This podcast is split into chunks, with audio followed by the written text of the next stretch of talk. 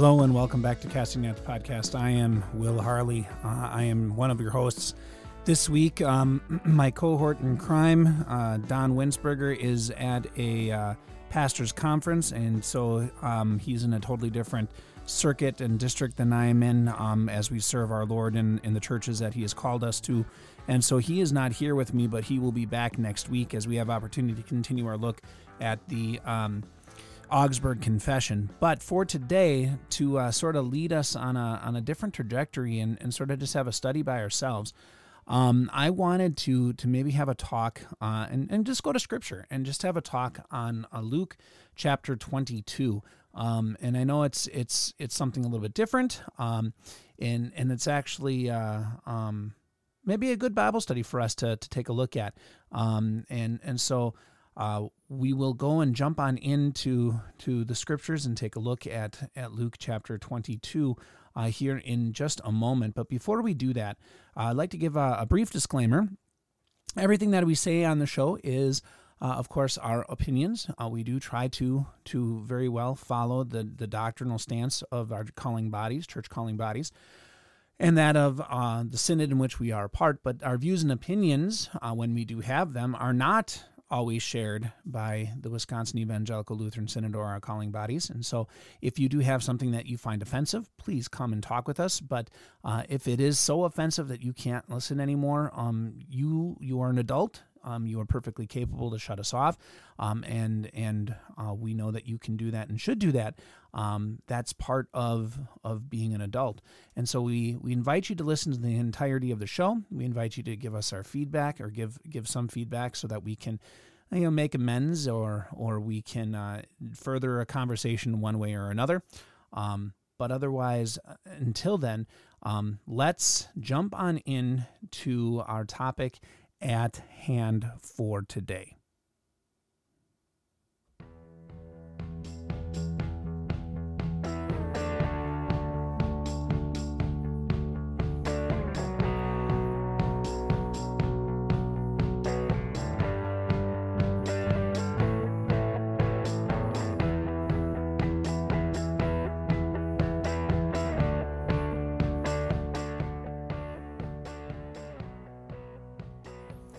Right, our topic for today is dealing with uh, Luke chapter 22. And so I hope you brought your Bibles. Um, we do want to jump on in and, and take a quick look at this section.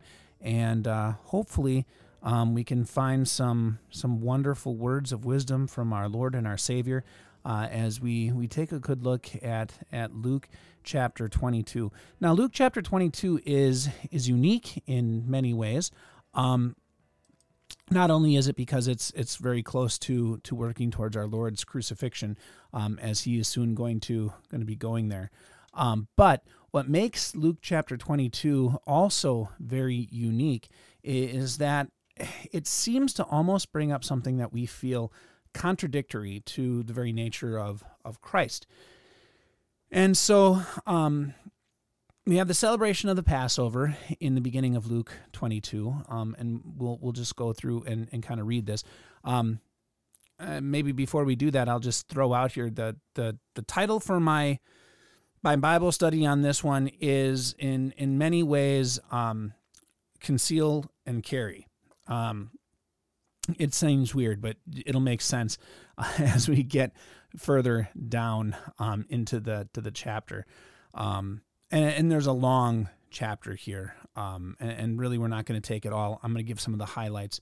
So just to give you some of the highlights, and then to to give you where where we really want to um, focus our attention is going to be um, coming up eh, during the, the the last moments of of that night during the the Passover, and Jesus is is celebrating um, with his disciples, and he is um, instituting for them uh, the Lord's Supper, the celebration of the Lord's Supper, um, and he he's giving to them his body and his blood.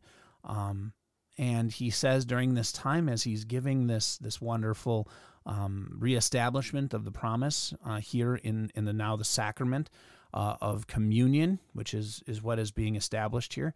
Um, he he sees and tells everyone that he is he's going to be betrayed. That that one who is sitting with him, one who is um, gathering around him, um, is is going to betray him. And that strikes up a conversation, of course, uh, which boggles the mind because the the disciples they um, been just celebrating this this amazing gift of forgiveness of sins, and they've just been told that he's going to have to, Jesus is going to have to die again. Um, this idea of, of of suffering and death for the forgiveness of sins, and then one is going to betray, and it, it brought out this discussion within them uh, of who's going to be greater in the kingdom, right?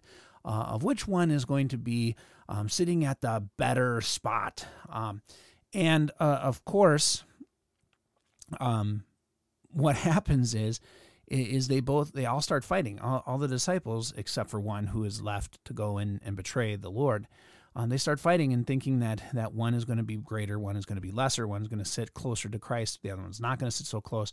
And, and the lord reminds them that that you know what?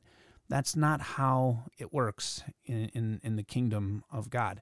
Um, it, it's not how that works. Um, that's how the world works. One's better, one's less, but but that's not how it is in God's God's eyes. In, in God's eyes, it, it is um, solely on uh, we're made right in Christ, and and so we're even. Um, and, and it's the Lord who places us where we need to be at the times that we need to be. And then, of course, uh, we lead into um, the warning, right, for for Peter in verse thirty-one of chapter twenty-two of Luke. Um, the Lord says, Simon, Simon, pay attention. Satan has asked to have you all so that uh, he may sift you as wheat. But I prayed for you, Simon, that your faith may not fail. And when you have returned to me, strengthen your brothers. I, I always like to highlight that area, uh, especially when we talk as we come to to this the talk of the crucifixion, because not only is Jesus telling Peter, yeah, you're going to fall, you're going to deny me. In fact, you're going to deny me three times before the rooster crows this night. Um, but when you fall, when you deny me, that's that's really unbelief, right? When you deny Christ, when Christ is denied, and, and Peter will deny him three times, he's still not condemned permanently. He he comes back uh, in repentance and forgiveness. He comes back, and, and there's that hope, right? Uh, Jesus in verse 32 gives, gives Simon that hope, Peter that hope. Um, that that when he fails, when he can't be the person that he thought he was, God's going to be there. Christ is going to be there, and and he will be brought back and he will be in a position to strengthen his brothers who maybe are struggling with their faith and struggling with their unbelief and so uh, of course um, that that gives us and leads us into well um, some of this other uh, part of our, our study for today that I want to say is is part of this concealed and carry and, and may strike us just a little bit odd. And and so let's just we'll read from 33 in Luke chapter 22 since we've sort of caught up to where we are. Um, and and we're going to read to to verse 38 um, for right now. And and so let's just let's just move on into that. Jesus said to him, um, that is to, to Peter, um, or actually, I, I apologize. It's Peter saying to Jesus, uh, Lord, I am ready to go with you both to prison and to death. Uh, but Jesus replied, I tell you, Peter, the rooster will not crow today until you deny three times that you know me. And he said to them, um, But when I sent you out without money bag, travel bags, sandals, did you lack anything? And they said, Nothing. Verse 36 Then he said and told them, but now let the one who has a money bag take it, and likewise a traveler's bag. And let the one who has no sword sell his cloak and buy one. For I tell you that the scripture must be fulfilled in me. He was counted with transgressors. Indeed, what is broke or what is written about me is going to have to be fulfilled. They said, Look, Lord, here are two swords. And he said to them, that is enough. And this is what brings about that whole idea of concealed and carried for our, our little focus here for today. Why did Jesus have them pick up a sword? You see, I, I think we get it in our heads, and we start to think in our heads that Jesus is is this loving character, right? Um, we get it into our heads that Jesus is this is this God uh, character who uh, is nothing but but roses and love and and joyous things and good things for other people. And um, we live in a society where where we've had sayings that say, well, if that's you know anything wrong or anything bad, anything that has to deal with punishment, if that's what if my God has anything to say about that, or or if my God talks like that, he can't be my God um, as if God is not a God of judgment, as if God is, is not a God of, of wrath and punishment or, or uh, a God of protection and, and making sure that, that his people are protected from evil. And so it gets, it, sort of strikes us as odd that, that Jesus would say to his disciples, you know what, you need a sword, that, that, that you really need to have uh, some type of uh, a way to defend you and yours. Um, and, and, and maybe in our society today, it's becoming a more of a topic again. Uh, it goes in its spurts, right? Uh, where where we have uh, in our society this whole push towards uh, everyone trying to get their conceal and carry, everyone trying to get their their their guns. There's runs on ammunition, you know. Um, usually, every time the government tries to to either raise prices on guns or or put more um, uh, restrictions on owning a gun. There usually is is some type of pushback and and people who are trying to purchase then and and and things. I heard this recently that there's more people getting handguns, purchasing handguns, um, or getting their conceal and carry uh, because of this whole rioting thing and the unrest that's in the nation today and, and we we have both sides. It's very polarized, right? Both sides of saying, you know, it's not right to have arms. It's you know the government should, should protect us, and and other people says no, it's our right to do this. It's a Second Amendment, um, uh, the right to bear arms, and so you know this is a this is a a thing for debate. And I'm not wanting to get on the political side of it, but but I see it here in Scripture that that the Lord understands that we live in a sinful world and, and, that there are people who are going to try to do us harm because we believe a certain way, because we act a certain way, because we're Christian. And and that's the truth, dear listener, that that when as a Christian you live in a certain way, you're to be different. And, and people are going to notice that difference. And, and, and sometimes they're going to be joyful for that difference. Sometimes it's going to be a great and wondrous thing. And other times it's going to be, be a difference that causes them to hate you because just by the way you live, they are going to feel you are calling them out because they're feel they, they feel guilty that they're not living that way. And I think that's that's where this comes from. This is this is our Lord saying there's there's protection here. That that you as a Christian um, have the right to protect you and your family. Um, you as a Christian have the right to to bear arms, right? In in a sense, um, not so that you can go and force your opinion on on someone else. Not that you can go and by force try to convert somebody. The church has tried to do that already in ages past, um, and we're very wrong in doing that because the church doesn't work through the force of arms. Uh, the church works through the gospel, which is a, a force of love seen in Christ, uh, who first loved us, gave himself for us, died for us. But as we look at all of this, it, it doesn't translate that just because God is loving, that, that He's not just. That if God is loving, that He does not call us to protect ourselves and protect others. And you see that here as the disciples are going to be led here now to the Garden of Gethsemane. Um, pretty soon they're going to be surrounded by a mob of people and they're going to be taking Jesus away. And so afraid are those disciples that they're going to run but not before um, Peter himself takes out that sword and cuts off the, the ear of Malchus, right? Um, and and and the Lord is going to take that ear and going to put it back, and he's gonna he's gonna tell Peter that those who live by the sword die by that sword, right? Um, and and we kind of maybe think about this and we say, wait a second, I, I don't understand. How is it that that Lord, you told us to pick up a sword? Told you told us to to to have this sword and then we can't use it. Listen to the account. It's in it's in actually Luke chapter 20 22 and it's just further on. So the Lord and the disciples they get to the garden of Gethsemane and the Lord prays um, and and he asks that this cup may be taken from him, but not his will be done, but but his Father in heaven's will be done. And and we know what happens, right? The the crowd comes, the group comes and they're they're they're trying to to take him by force. And in verse 47 of Luke 22, we read these words While he was still speaking, suddenly a crowd appeared, and, and the man called Judas, one of the twelve, was leading them. And he came near to Jesus to kiss him.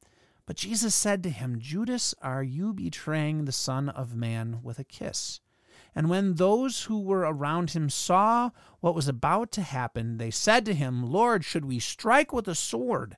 Then one of them struck the servant of the high priest and cut off his right ear. But Jesus responded, Stop, no more of this.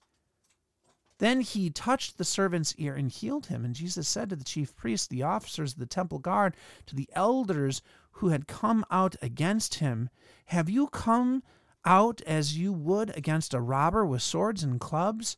Every day I was with you in the temple court and you did not lay hands on me, but this is this is your hour when darkness rules.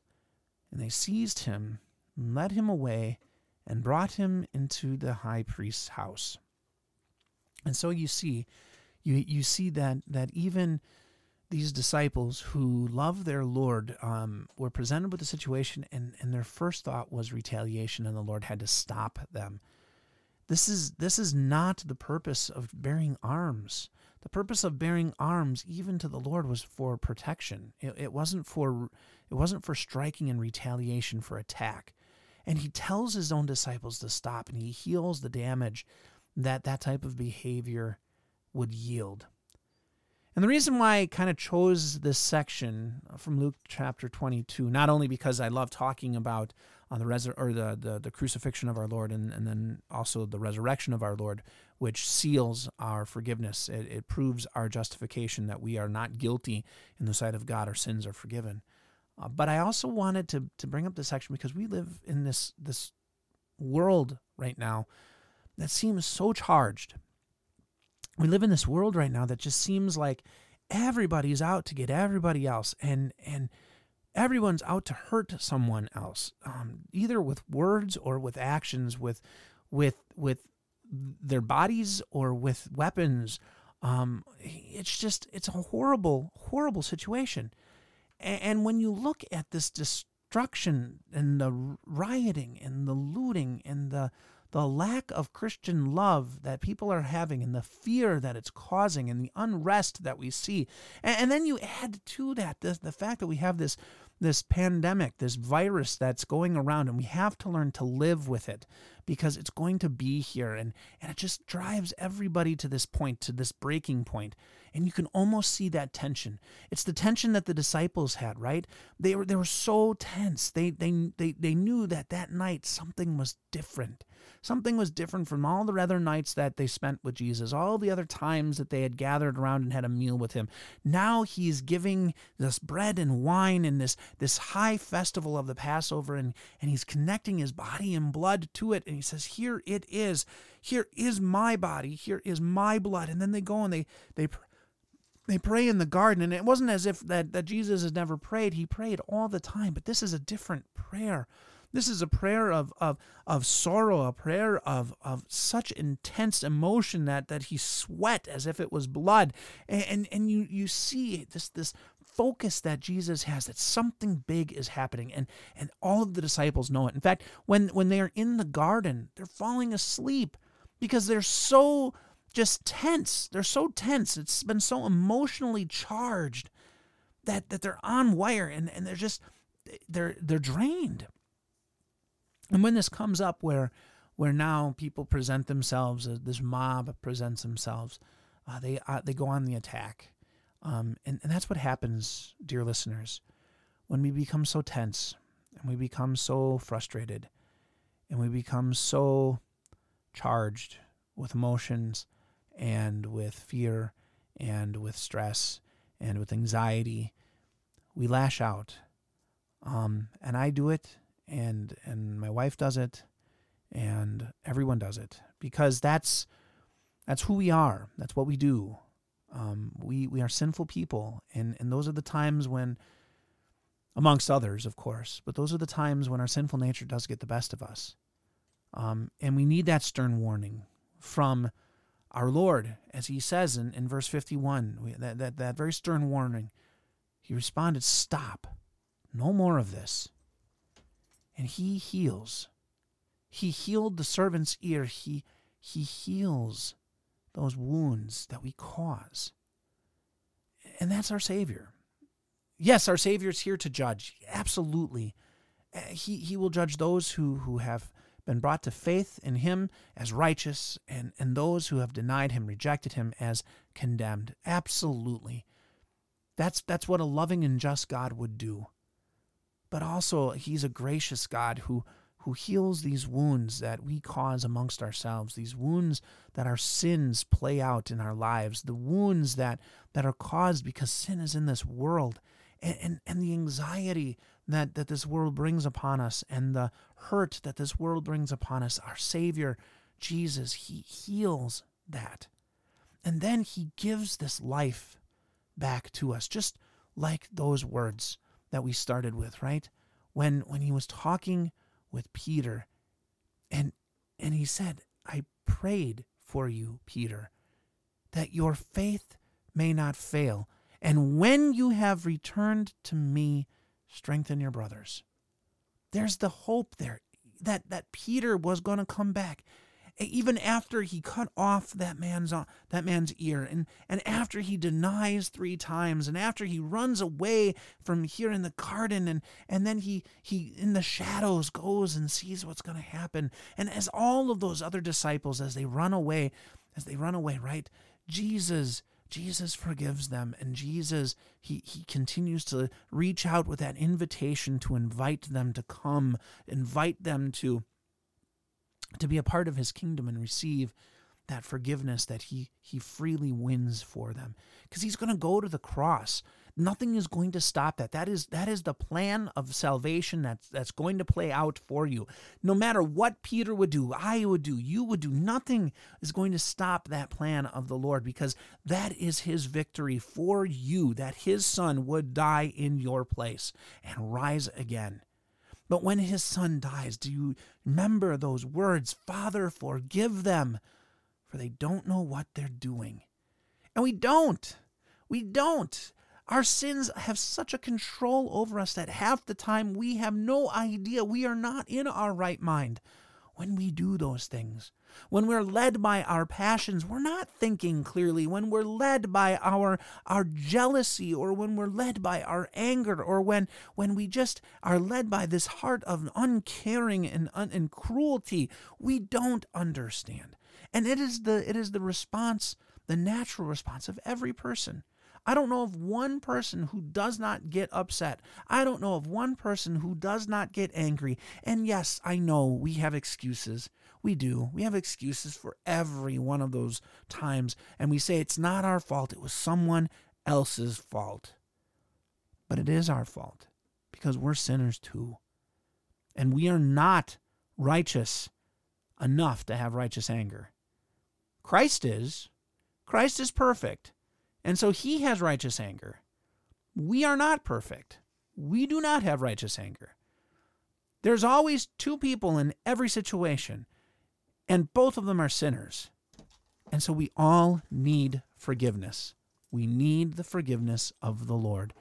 We need the forgiveness of Jesus that we see played out here in Luke chapter 22 as he goes and, and he will suffer for us and he'll die for us. Later on in, in, in the further chapters of Luke, we will see him go to the cross for us after being judged.